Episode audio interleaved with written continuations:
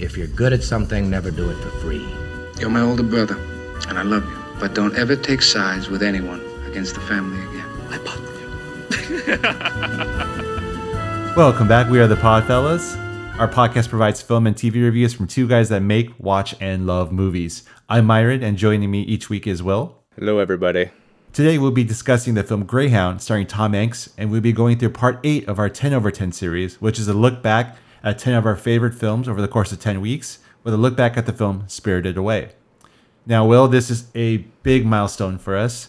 We have done 29 episodes through our audio podcast. This is episode 30, and we decided to add the video element to it. After all, we are content creators. We do shoot a lot of video. That's our job. So we thought, why the hell not? I think I kind of dragged Will into this. I feel kind of guilty, but kind of not. But we'll see what it, happens. Though. I'm all for it, at least. Yeah. First things first, though, let's get started, as always, with a rundown on the latest in entertainment news. Will, we are going to talk about three things today. First thing I want to talk about is Batman, Batman's. I don't know what you would call the plural version of Batman. Oh, man. I- I'm shocked that we even have to ask that question because that's kind of where we're at right now. Apparently, HBO Max had signed a contract or will sign a contract with Ben Affleck to uh, have him appear as Batman yet again with whatever content that HBO Max wants him in, which now brings our total number of current Batman, Batmans. Yeah, we now have three Batmen. Bat We got- trio. Yes, we have Rob Pattinson uh, in the new film version of Batman, um, and then we have, of course, Michael Keaton playing maybe Bruce Wayne, maybe Thomas Wayne. We're not sure in the Flash what a film. surprise. I know man. that's that's awesome. I, I must say. And then we have Ben Affleck back as the Justice League Batman. So apparently, what they're doing here, and I I want to ask your opinion on this. I'm for it. Uh, we're going from the DCEU, the DC Extended Universe, to the DCM, the DC Multiverse. Uh, I I've always also stated that I kind of thought it was cool to see different renditions at the same time of Hmm. Batman, Batmen, and uh, I mean they're not all in the same quote unquote universe, but I think it's gonna be really fascinating to see the different three actors play out their own rendition of you know their version of Batman and the directors obviously. So Right. you know it's kind of like if we ever watch the Back to the Future film with Eric Stoltz and Michael J. Yeah. Fox all the way through, we would What see would two like? totally different films. so Yeah. You know, I think this is a pretty common thing in comic books where certain characters are reimagined depending on like who's writing for it. So we've had different takes of Batman like all the time in his long history um, in the comic books. I mean, to me, it feels as though uh, Warner Brothers is just trying to figure out what works, and if it works, they're going to stick to it. I mean, the Joker worked as a standalone movie, right? yeah, Um, and I think going with that whole ideology, they're just going to say like, "Hey, uh, we're going to try this. If it works, we'll keep going with it." I still don't know what they're doing. If there's going to be another Justice League sequel, uh, but I mean, who knows? So everything we just talked about here, from Ben Affleck um, to Michael Keaton coming back, so none of this has been officially confirmed or announced. Yeah. However, I think we'll get a lot more confirmation at the DC Fandom event on August 22nd. So we will be giving you guys a report on that uh, when more news becomes available.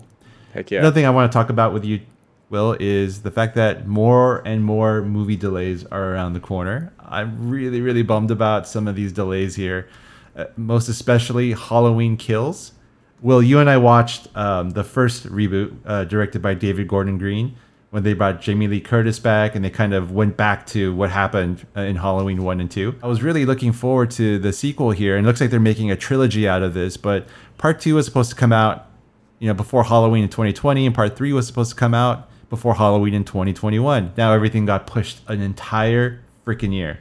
yeah. So this is what happens when a movie is based around a holiday, and obviously, if you want to take advantage of, of Halloween, you got to wait a whole damn year to release it, which really, really, really, really sucks. Honestly, I think that it's funny that they're doing another Halloween with Jamie Lee Curtis. To me, I just kind of compare it to with Sarah Connor and the Terminator. Like, just I mean, I mean, it's cool that they're bringing like the OG back. You know, like Jamie Lee Curtis as, as uh, Laurie Strode, or uh, you know Sarah Sarah Connor with Linda Hamilton. It's really really cool, I think, and it kind of It's- yeah. gave. And I mean, in, in the in Dark Fate Terminator, it kind of gave the movie a fresh burst of energy.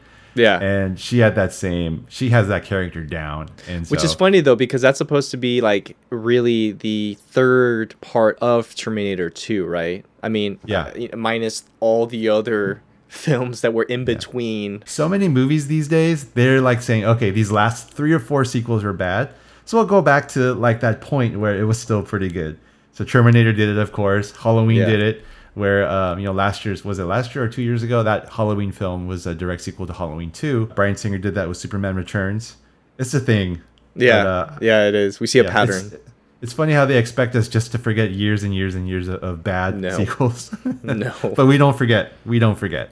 This just popped up uh, this past week, but apparently Leigh Whannell, the director of films such as The Invisible Man and also of the film Upgrade, he also wrote uh, a lot of James Wan's films, ranging from Saw to The Conjuring. He is in talks to direct The Wolfman, starring Ryan Gosling. So when I first heard about this, I got really excited because Leigh Whannell to me is a man that is able to create amazing movies, even though he's limited on budget.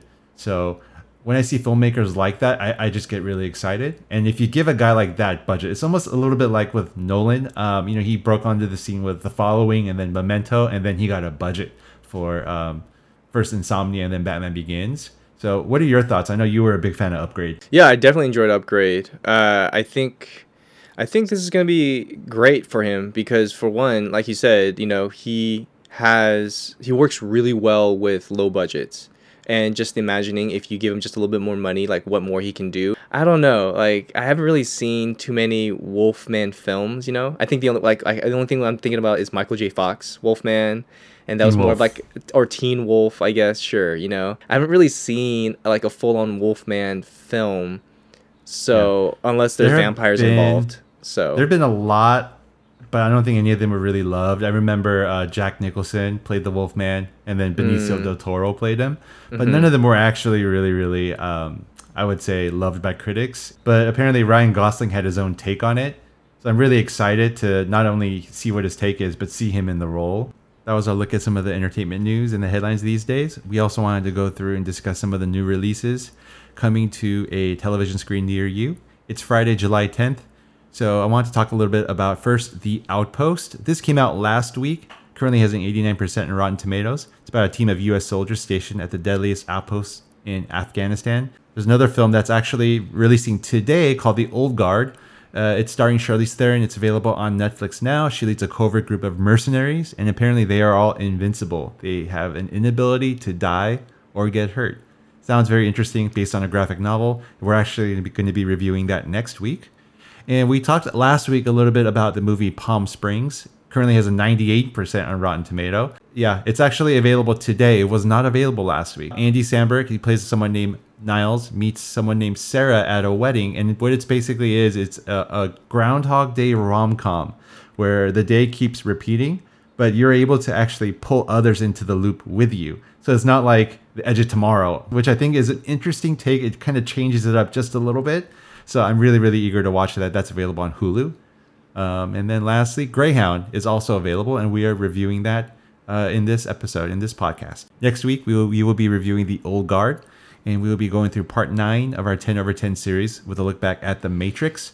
And uh, we will we are actually going to have a guest with us at that time. Uh, filmmaker and content creator Sidney Dyingson will be joining us. He's a good friend of yours. Will.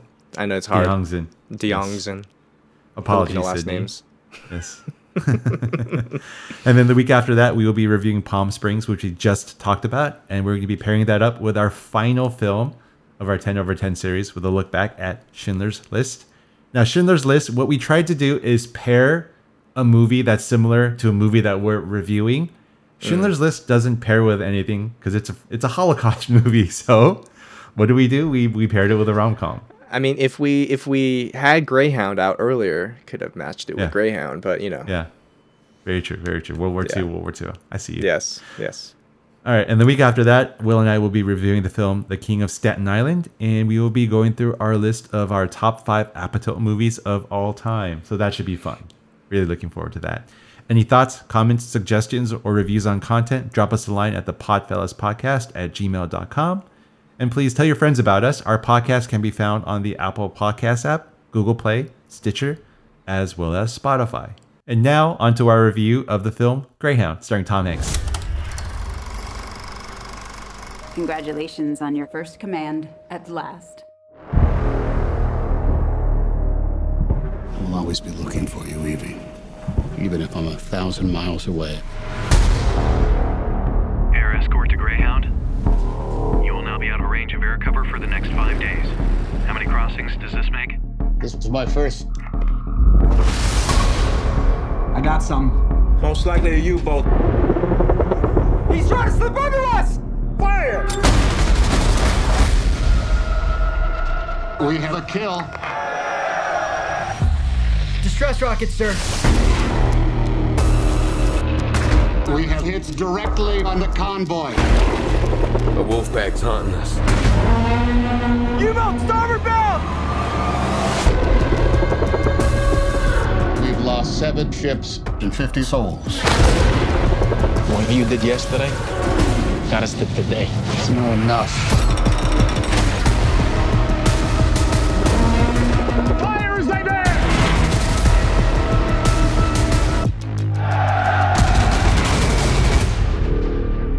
Target's disappeared, sir.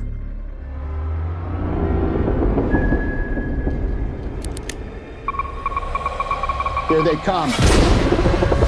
What are we gonna do? We'll bring hell down from on high.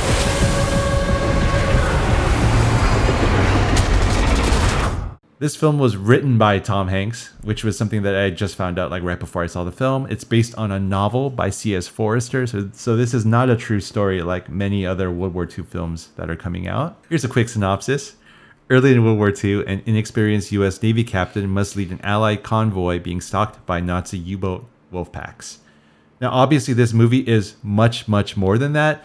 Uh, we basically both finished watching this last night. Uh, and so now, Will, it's up to us to go ahead and talk through the good, the bad, and the ugly, if there is any ugly, which I don't really think there is. So, Will, what did you like about this film? What were some of your favorite moments? It's, so it's a Navy film with little detail or background on the main character and cuts straight into the nitty gritty uh, of the war.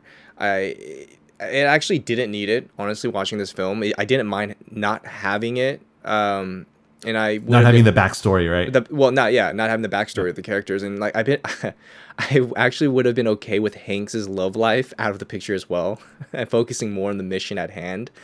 Um, the film wasted no time getting to the point of the story. Story of a captain and his crew on the convoy called Greyhound to escort a large number of Allied convoy ships across the Atlantic while being pursued by German U-boats. Um, this film made me not want to take a pee break because of how Hanks's character never took a break to eat and rest. it's It- like one of those things where it's like, if he's not going to take a break, I'm not going to take a yeah, break, right? yeah. Like I mean, he's a soldier. I can be a soldier. You know, I'm a I'm a team player. Like I ain't gonna, Yeah. you know, because he was Yeah. on his feet the entire for the majority of the film, just trying to get the convoys to safety. But I love how every time his chefs would prepare him a meal, like I feel like there's something symbolic about that. Like every you would see it so many times coming in, sirens would go off, and back to work he'd go. He would just take a swig of his coffee and just you just see this beautiful plate of good Yeah. food left and i'm like i want to eat that Yeah, no, seriously, I was getting hungry.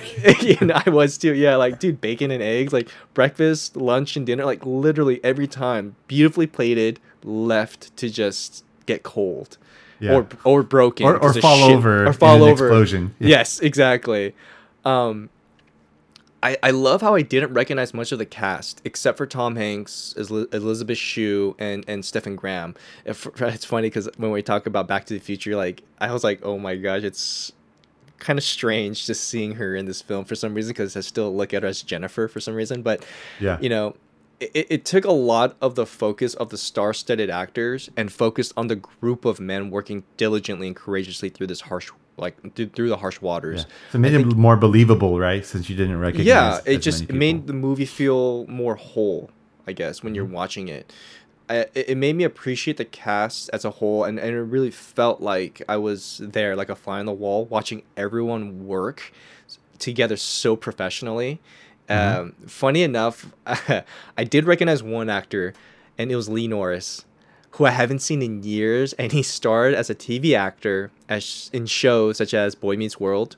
He played Chucky, uh, and and the Torkelsons, but not many people know the Torkelsons, and that's that's another Disney um, short-lived TV show that I actually used to watch a lot. Mm-hmm. I, I applaud Tom Hanks writing the screenplay. It was amazing dialogue with amazing execution and, and the chemistry among the casts. Like I think my mm-hmm. favorite moment um, was really how the ship's strategy was executed. Like when mm-hmm. Tom Hanks is on board his convoy and he gets an alert for the first U-boat, like there's a moment of waiting and then dialogue on ship commands even though there were no real action like even though no real action was happening it was gripping to see their tactics like literally i was just like what's gonna happen You got what's to see happen? a ship work. Yes. know, and how commands How the are Navy- relayed down the yeah. line. Yeah. Yeah, It how the was Navy great works. to- It It's felt just- authentic too. I felt yeah, Really I literally wa- yeah. I thought in in a sense it's like it kind of felt like a documentary motion of just real life tactics happening. Like it's hard to imagine how crazy difficult it must have been to evade a freaking submarine with torpedoes, let alone tracking it and destroying it. Yeah. Like that was crazy. Um It was like a total game of cat and mouse, and I think they portrayed that really, really well. It's like the hunter is the hunted, Yeah. and then the hunted becomes the hunter, and Yeah. that happens like over and over and over again. That was really but the, cool. But the fact that the uh, that the submarine had uh, the advantage of being underwater and, and Mm-hmm, having to really figure out how far, how close, all these all these little things. Like to me, I thought this is so stressful, but but Yeah. exciting, adrenaline Yes. rush at the same time. Completely. Yeah. So, I mean, film in general of if there's anything surprising, you know, with this, like, due to the fact that it was really simple, very linear story of a World War II naval Yeah. mission. Everyone is in the middle of the Atlantic Ocean. There's there isn't very much you can do but complete the mission. It was Yeah. just exciting to see how they were going to survive it. There were no distractions, no detailed side stories or other in-depth character backgrounds, just survival and success. I have to agree with you on that scene with Elizabeth Shue. Um, she's basically in one scene, so Yeah. You Well, know, I two scenes, I guess. yeah. The beginning. In, in a flashback, yeah. Yeah. I mean, we could have I maybe done without it, but I think it kind of gave in something to hope in, something Yeah. to return to, which I thought was really uh, necessary. And the other thing is, I think there's a hint of danger where you know at the beginning of the film, um, you know, he kind of wants to take it further with her in terms of asking for a commitment, but you could tell she was on the fence because he's going off to war. So I think it showed that his life was in jeopardy. Yeah. So I felt like it was necessary. Um, you know, but once again, it, it was like very plot specific because we just kind of placed that out there and then got started with a movie. And it's a short movie. It's it's a 90 minute film. Yeah. Um, yeah. Clear and cut to the what I- point. yeah. yeah. Which which is A to B storyline, like you said, very uh, straight to the point. Yeah. Um, what I liked about the film, it had a great cast of supporting characters. There were a lot of like that guys, people that you've seen before, but you Mm. can't really, you don't really know their names, but they were all really, really effective. Um, but of course, it's Tom Hanks that really makes the movie. I mean, he wrote the thing, he produced it, and it was released on his birthday. Today is his birthday, right? So happy birthday! Oh, happy Mr. birthday. Hanks. Yeah. His performance kind of reminded me of a more serious Captain Miller from Saving Private Ryan. Yeah. Uh, Hanks plays Captain Krause here. And if I could compare him to something, I would say he's basically an iceberg. He says like a sentence or two, but how he says that line just reveals a ton of information underneath the surface. The slightest grimace or a shiver speaks volumes for the character. There's that scene where he takes his uh, life jacket off and puts his coat back on, and it's like he realizes how cold he was, but he didn't think about it because he was in the middle of this big. so fight. much adrenaline pumping through him. Yeah. Yeah, yeah, that was really really cool. Yeah. uh, I felt as though Krause might have come off a little thin on the page, but with Hank's performance, he brought a whole extra dimension to the character that really has to be seen and and maybe not even read. You just knew that he was going to bring it and add something to it. Mm. Yeah. Um, I mean, the movie is basically a live action version of Battleship. It's the game, of course, not the movie with the aliens. That was that was a little different. I did think Yeah. Mm-hmm. about that too. I was like, this is like playing like Battleship. Like exactly. It's like where is he? Where is he? A6. Oh, I Oh, found him. miss. Yeah. uh, though some of the VFX shots were a bit lacking, I'll get into that later. It didn't distract from the harrowing action sequences, which I actually thought were really, really good. My Hmm. favorite moment in the film, um, it's a bit of a spoiler alert, but is it really? I mean, you're pretty much starting the movie knowing for certain that they're going to get to the end because it's a Tom Hanks vehicle. It's a short movie. Yeah. And so, you know, they're not going to try to say something deep and big and profound about the war. I feel like that would be a two, two and a half hour movie. But it's at the end when Hanks is finally congratulated and relieved of his assignment. And before going to bed, he, he reveals to an admiral over the radio that this was his very first trip across the Atlantic. Yeah, And then yeah. everyone kind of is like, holy cow, you sunk four U boats and this is your first trip across the Atlantic. That was a great little scene. It was very understated, his performance, which I really, really loved a lot. Yeah, it was a good Um, kind of like um, honorable and respect of just uh, yeah of, of the story itself. I mean, Mhm. and it's great that they didn't even re- like reveal that until towards the end because you're just like, what the heck? What surprised me, like you, nothing really surprised me. I knew that Tom Hanks would get his men safely across the Atlantic and accomplish his mission, but that's okay because for this film, unlike so many other films, the joy is in the journey.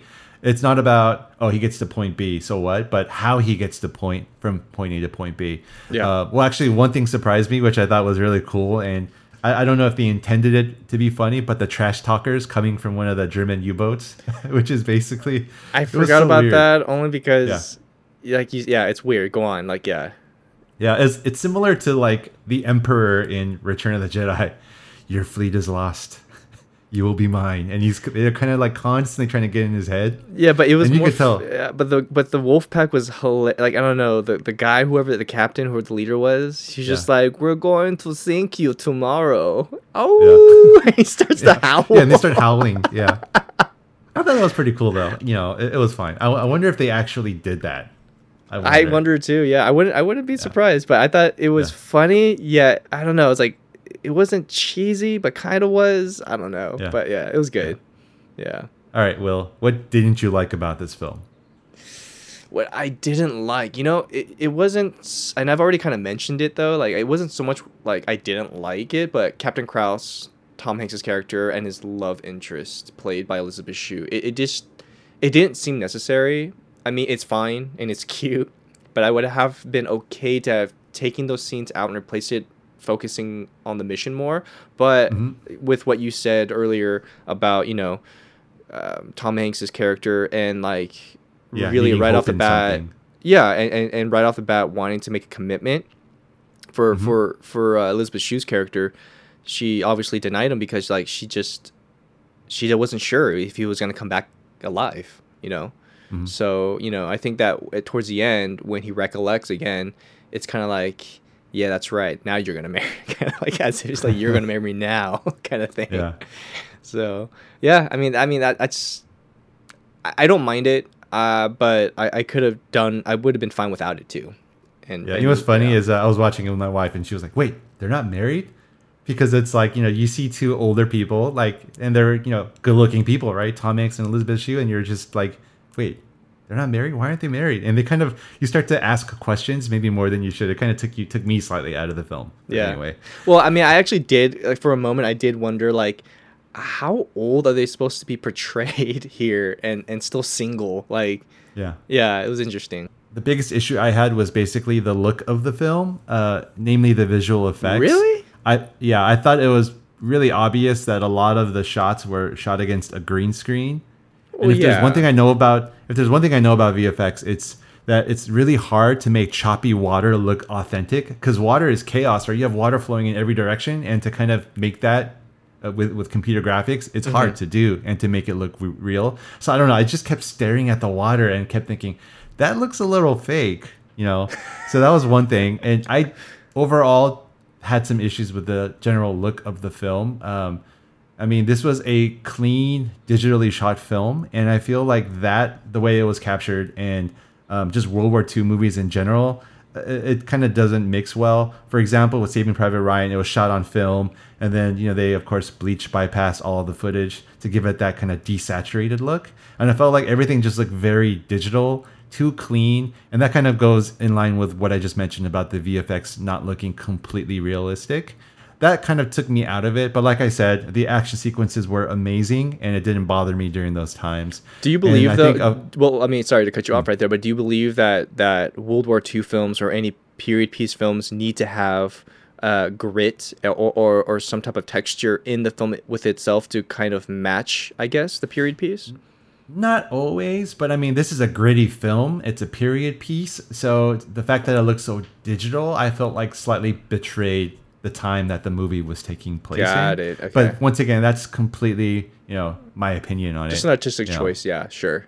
Yeah, Makes yeah. sense. Yeah, yeah, Also, also, there were a lot of fades to black throughout the course of the film, like a lot, where we would fade to black, and then there would be text that says what time of day it was and how Yeah. much more time Four noon, that 0800 Yeah. to 1200. Yeah. and it says basically how much more time until they get like air cover. At first, I was like, "Oh, this is cool." Yeah, but then towards the end, it started popping up over and over and over again. A slow fade to black, information on the screen, and then we fade back in. And I mean, for myself, I would have been just fine with a nice lower third with that information. But that's just me. To me, Yeah. it kind of just reminded me of like video game transition. To be honest, it's like when Yeah, you get to the next scene or the next chapter of of the gameplay. So This this really did feel like a video game, just the way that you're going from point A to point B, accomplishing the mission, and Yep. even the voices that I heard like through the radio, they sounded like voices you would hear in Call of Duty. You know, did you did you ever think that? No. Um, a little bit, but more the sense of like I don't know, like just a World War II uh, game in general, like Day of Defeat or something, where I just Yeah. you're on a boat this time and you have to uh, basically accomplish this mission and try to sink those U-boats. I don't know. It was just yeah, pretty much a video game. Yeah. All right, well, it's time for a final review of our film. I give this film 3.5 out of 5 stars. It was simple, action packed, momentous, and exciting. I mean, World War II was and still is a huge part of our history, and there's so many stories to be told. Like, this small part of the war that does not go without significance. It, it really every part of the war has a great significance. It's just it, it did just that though, you know. It tells a story of a mission and how that mission was carried out. And you know, I I, I would like to actually see some more linear, just A to B missions, and and just be able to not that it's like, uh, it's it's not just because I I just want to see like a mindless film. No, it's like really. Underst- I feel like you understand the war so much better when when you look through the complexities of uh, what the soldiers had to go through. You know what I mean? Uh, no matter what, how simple the ca- uh, how simple the mission may be, it's still dangerous. Yeah. So that was yeah my review. I give it three and a half stars. It's a fairly simple A to B story. The VFX are just average, I would say, and the end is fairly predictable. But Tom Hanks's performance really does take this film to another level. It's a fun watch from beginning to end, and it's the perfect length for a film of this nature at about 90 minutes.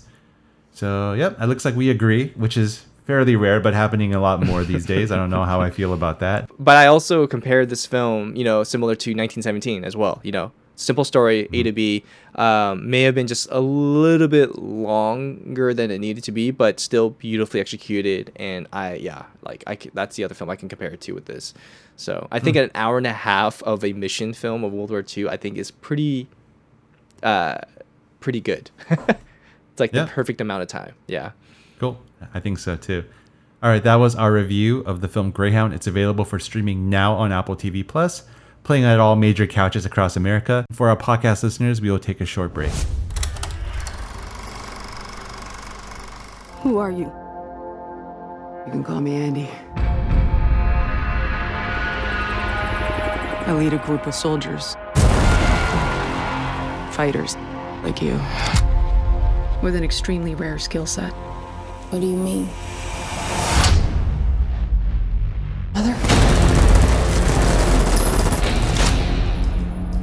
Let's just say we're very hard to kill.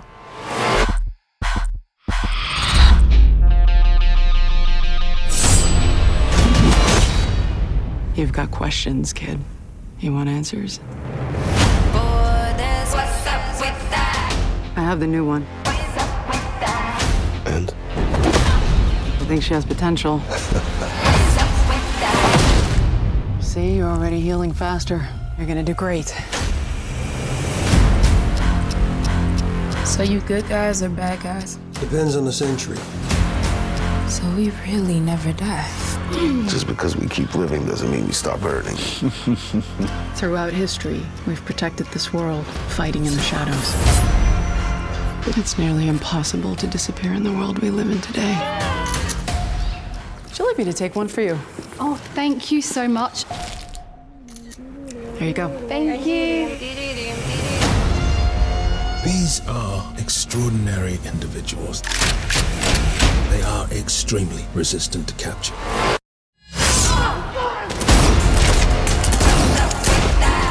They're going to lock us up and weaponize us. But they've never faced an army like ours. An army of five. Shit, let's start a band.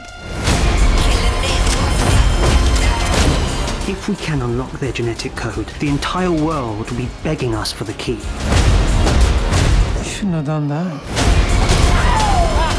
We don't have all the answers. But we do have purpose.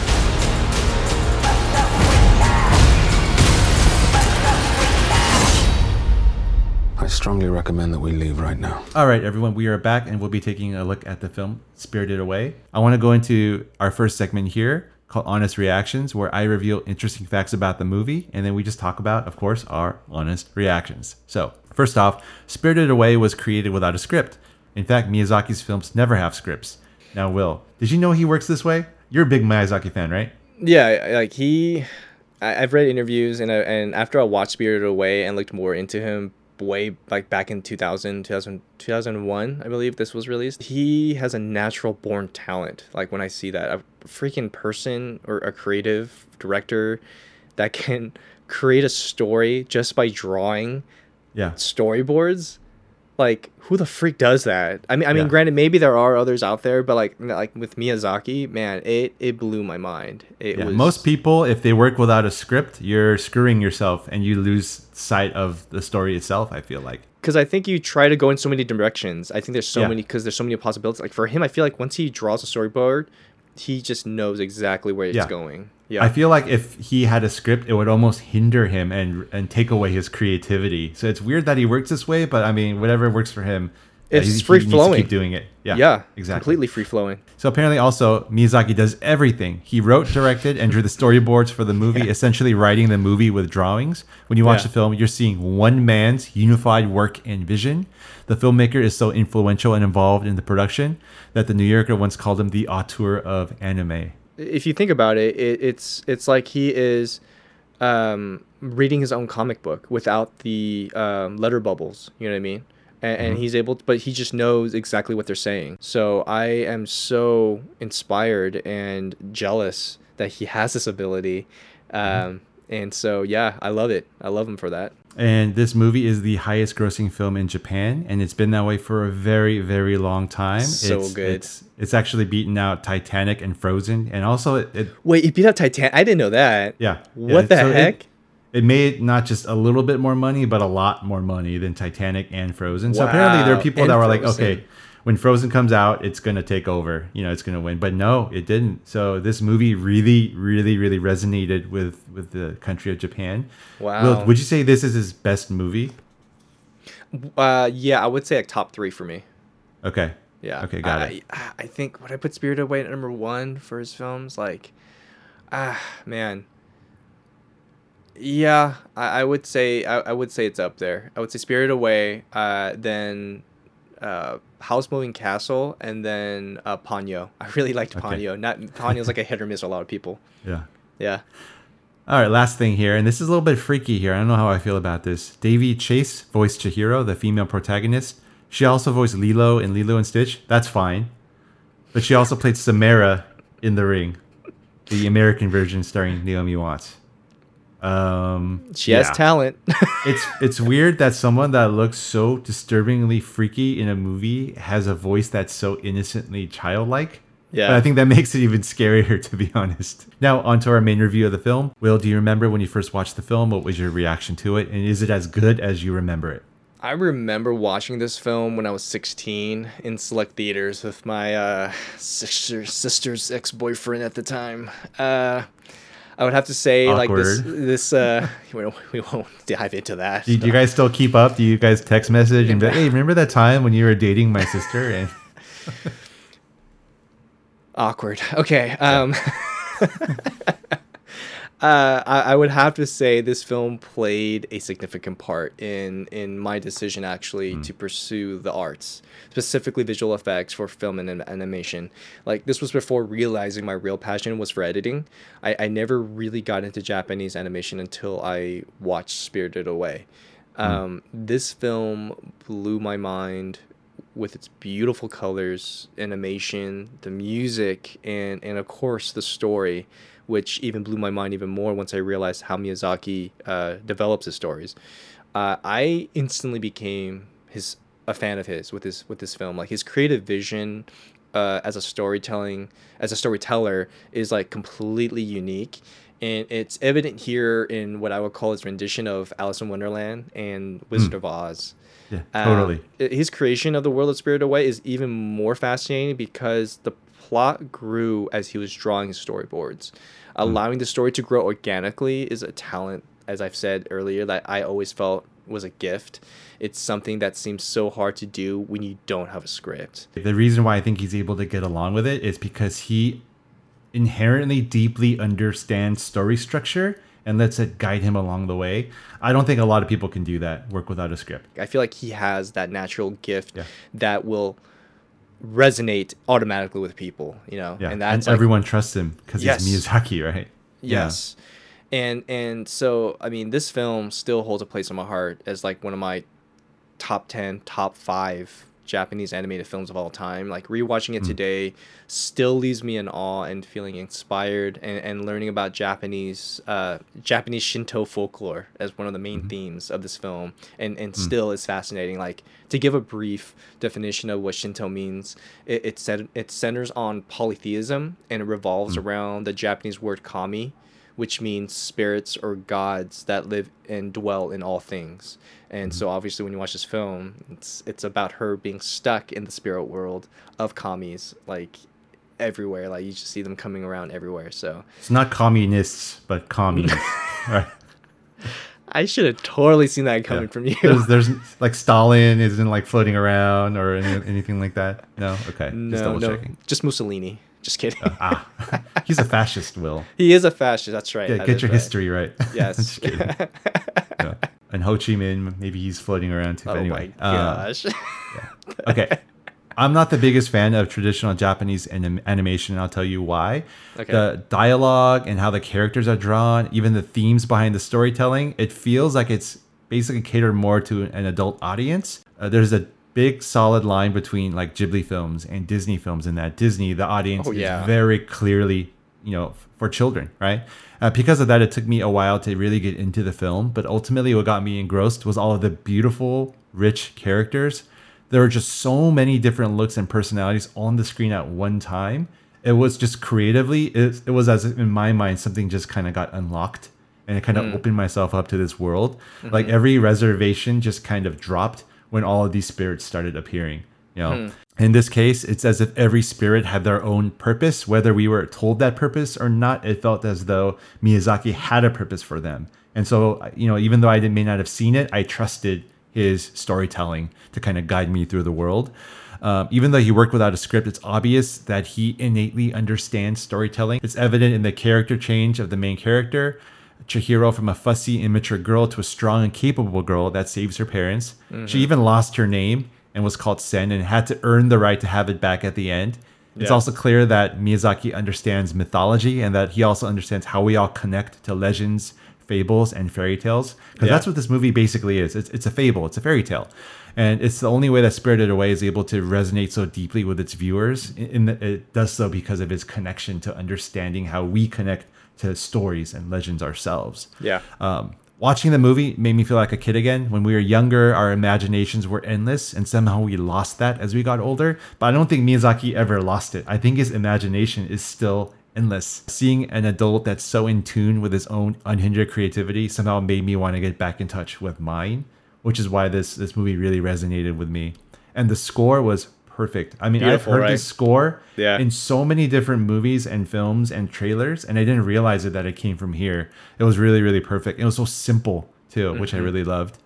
Uh, I loved the relationship between Haku and Chihiro. It's really unique and it grows organically throughout the film in a very convincing way. Yeah. I wasn't sure if it's like a boy girl innocent crush, but I felt like that would just simplify too much. It's more than that. There's like a deep seated respect and understanding of one another because of how their paths were actually intertwined, and the movie gets into that. Will, what were some of your favorite moments in the film? I love the atmosphere of the abandoned amusement park. So the when she enters uh, the amusement park, uh, the abandoned amusement park, like the the vibrant colors of the buildings, the the lighting, and the overall energy of the location was just interesting to see. Like just you, you, it's like when you walk around, I don't know, uh, Europe and and somewhere Mhm. like that was built in the nine, 1200s or something like that. You just Yeah. you just can't help but to look at the same piece of stone over and over again because it's like wow this is this is old or this is so fascinating you know? And there's other moments such as like the amusement park comes to life with spirits and it's like too late for Chihiro and her parents who have turned into hogs to escape is amazing. Like it transforms into a new world the spirit world where beautiful lights emerge spirits ascend and the atmosphere is just breathtaking. You're just like what the heck? Like literally Alice in Wonderland, but I would say better than Alice in Wonderland the way it transforms. Um, Like another moment is when Chihiro meets with Haku to see her parents again, who are now pigs. Like Haku tells her of how Yubaba steals everyone's names in order to con- to control them. Uh, this is a pivotal moment of uh, to the growth of their relationship. I think, uh, which is important to the film. Like it's an endearing moment when Haku offers Chihiro, now called Sen, uh, a rice ball and tells her that he has a difficult time remembering his name but not hers. It's a cute love story that kind of begins to unfold as she stuffs her face with more of her rice balls. So, do you think it's weird that he is offering his rice balls to her even though they just met? I think, well, they weren't like balls, balls. They're more like a triangle. I don't know what they call it specifically, but no, I think it's cute, right? So yeah, it's it's, it's In some circles, some might think it's cute. I don't Uh, know. in I don't others, some to might think it's a little forward, but I'm not gonna dwell okay. in this right now. But uh, other ones like when Sen takes on her first customer, uh, she she has to find a job at the bathhouse and she can't be denied. So she has to like push herself. So what she does, and and she finally gets the job. She she takes on her first com- uh, customer. It's a it's called the stink spirit uh, or what they think is a stink spirit at the bathhouse. It turns out that it's not at all, but actually a rich and powerful river spirit. She frees him from all the pollution inside of him and proves herself to the others at the bathhouse. Like up to that point, they all condemn her because she was human and not capable and think they're lazy. But like she really, she really like proved herself and and, and gained acceptance and respect. And like lastly, but definitely not like you know the last last of like there's so many great scenes and, and moments but like the scene where chihiro helps haku remember his name and and they realize i don't want to spoil it if you haven't seen it yet though so but it's just they realize that they met a long time ago but how they met Yeah. a long time ago i thought was very awesome it was so cool so My favorite moment is that moment as well. Um, Not to Mm. give anything away if you haven't seen the film, but basically they have a shared history and a shared past in which he had saved her life, even though they don't remember the details of it. And then Yeah. later on, she's able to save his. And I think that just lends to the depth of their of their connection with one another.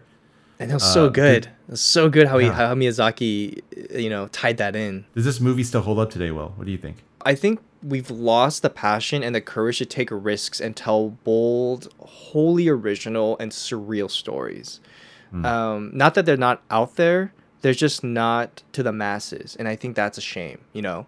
However, having films and stories such as these can always re inspire and reignite future storytellers to do the same in terms absolutely. of the animation. I think that there is still always hope, you know? Uh, for myself, uh, I mean, I think it's very obvious that CG is the dominant form of animation. So a film like Spirited Away, which is completely hand drawn, it actually doesn't look dated. It looks fresh because it's not like it was badly drawn or drawn No. in, a, in a way where it's sloppy. It's so detailed and intricate that seeing something like this today feels completely fresh and original.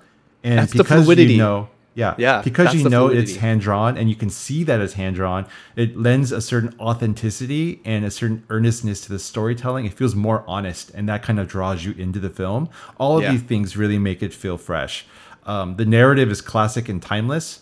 So, I mean, a narrative in a film like this can easily be the narrative in like a Pixar movie. You know, like a, like an A to B story where the protagonist starts as one character, completely changes and goes on this amazing journey. It's the core of good storytelling. So I think it absolutely holds up well today. Transitioning over to maybe something that we did not like. I think we maybe agreed on this. Will, uh, what is something wait. that you I need to ask you though because I want to hear like you go first about what you didn't like. uh, the things that kind of made it hard for me to get into really disappeared quickly when the spirit started to appear and that whole all of my inhibitions were kind of lost and I really dove into the film.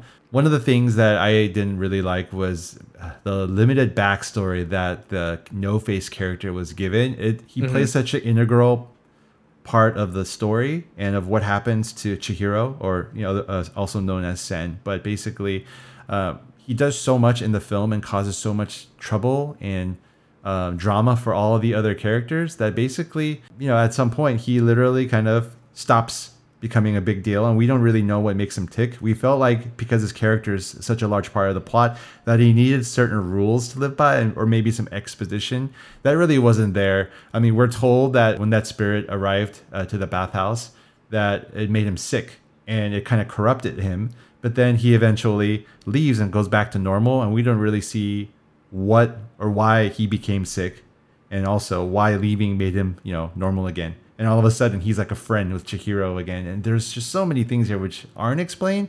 And I think that, you know, given the fact that all of these characters have such a rich history and backstory in the film, even though it's not revealed, we are just in faith believing these things. I think maybe Miyazaki leaned on that a little bit too much, assuming we would just not ask the questions about No Face. But in this case, I do ask the questions. I will say he's actually there as a figure of innocence. So uh, even though like there's not much to him, but when you see him in the bathhouse and his innocence is corrupted, that's where you know he started getting greedy, eating, doing all this crap. You know, but once Chihiro gave him that um, that like uh, Thing to eat. fermented, Yeah. uh, yeah, yeah, fermented dumpling, right? Yeah. That that saved couple of people, but also No Face when he put it in his mouth and he threw it all back up Yeah.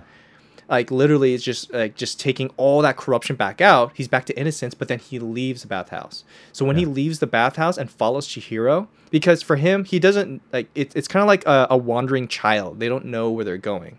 But the, me- the moment that they leave to go to zeniba which is yubaba's twin sister who is a the good witch or the mm-hmm. good yeah the good witch Yeah. he then is um, uh, basically being restored in a safe place. He was really trying to visually explain that, which I thought was like, I it actually it. makes perfect sense, and it, in my opinion, uh, kind of goes along with some of the more overarching themes in the film. Mm, mhm. Maybe we can switch over and shift and talk about kind of the themes that we saw. Will Yeah. The main theme is for me was that of an unlikely hero. Like Chihiro, an ordinary kid with no special abilities that uncovers her natural abilities to of, of courage, tenacity, and confidence. Like when Yubaba takes Chihiro's name and renames her to Sen, her nature as a child turns suddenly turns into that taking the adult responsibilities to save her parents like taking on a new identity it's a bit of a coming of age story if you will the, the other themes are basically like taking power and wealth for granted versus living an honest and righteous life. Like as shown by the twin sisters Yubaba and Zeniba, like Yubaba runs the bathhouse but lives a lavish lifestyle and controls her workers with tyranny and power. Like her magical abilities also showcase her laziness because she you don't really see her pick up after herself. She just waves her hand and everything's done for her kind of thing. It's like she just does the least amount of work, but Mhm. Gets the most reward. When you look at Zeniba, her twin sister, uh, she lives the opposite lifestyle. She lives in a quaint cottage out in the middle uh, of the countryside. She she believes in living simply and working honestly, as it teaches you the real significance of how life should be lived for yourself and for others around you. Even though she has the same magical powers as her twin Mm. sister. With great power comes great responsibility. responsibility. right, Will? I didn't see Spider Man in there, Uncle but I Ben. wouldn't tote. yeah, yeah, or Uncle Ben. If Uncle Ben was there, she's married to Zeniba. Okay. Yes. In the spirit world. in general, the things that I see agree with what you said, and also what we just talked about with No Face, uh, is that the movie really speaks out against greed, gluttony, commercialism, and industrialization. Essentially, progress can be the enemy of innocence. So consider these things. The two river gods are deeply hindered and affected in the film, uh, one of which is Haku, and the other which is the stink monster, which we realize is just a polluted river god. Um, one is, of course, affected by pollution, like we said. The other is affected by commercialization. No face giving gold out to whoever would take it. Whoever accepts it would be a target of his appetite. And also, Chihiro's parents turning into pigs when they lose their inhibitions and overeat at a food stand. And of Mhm. course, they don't pay for the food or anything. They just start digging in. And I think that goes in line perfectly with what you said about No Face. The fact that he comes to the bathhouse, becomes corrupted, and isn't really able to stop himself from anything. And then he leaves and eventually is able to kind of, kind of go back to normal. So, Mhm. uh, innocence being corrupted by all of these distractions and hindrances around us, and maybe even I think the the um, example you brought up with Zeniba and her twin sister Yubaba, that's very similar as well. Living simply, uh, protecting uh, the virtues that we're born with, is is I think the ideal that Miyazaki wants to protect here. Mm. So with that being said, time for our final reviews of the film. We talked about this in our review of Greyhound. We review our films and give it a star rating out of five stars. Five stars is a perfect film. Four stars is an amazingly excellent film. Two and a half stars, we would say, is a positive review. Uh, I give it a 4.5 stars out of 5. It's bold, it's inspiring, it's a beautiful story created on the spot. Miyazaki is just a man of brilliance who has an amazing gift. Yeah, wholly agree. I give it four stars. I love seeing auteurs play in their sandbox and create. And Miyazaki is able to do so unhindered, it seems like, and kind of do it however the way he wants to do it, which is, I think, the right way to treat someone like him. He's an amazingly visual filmmaker. And this is the perfect example when you let a gifted artist run wild with their imagination. Whatever flaws that were in the movie were easily covered over by the childlike wonder brought on by the visuals. Also, I highly recommend this movie if you've been high or have been drinking. Because, yeah, this movie is trippy. Like, really just I- kind of out there with the visuals. All right, that was it for our review of Spirited Away. I want to remind everyone to tune in next week where we'll be reviewing the film The Old Guard, which is available on Netflix now, and taking a look back at the film The Matrix. And we'll be doing that with uh, our good friend Sydney Diangzen. And did I say Diangzen. that right?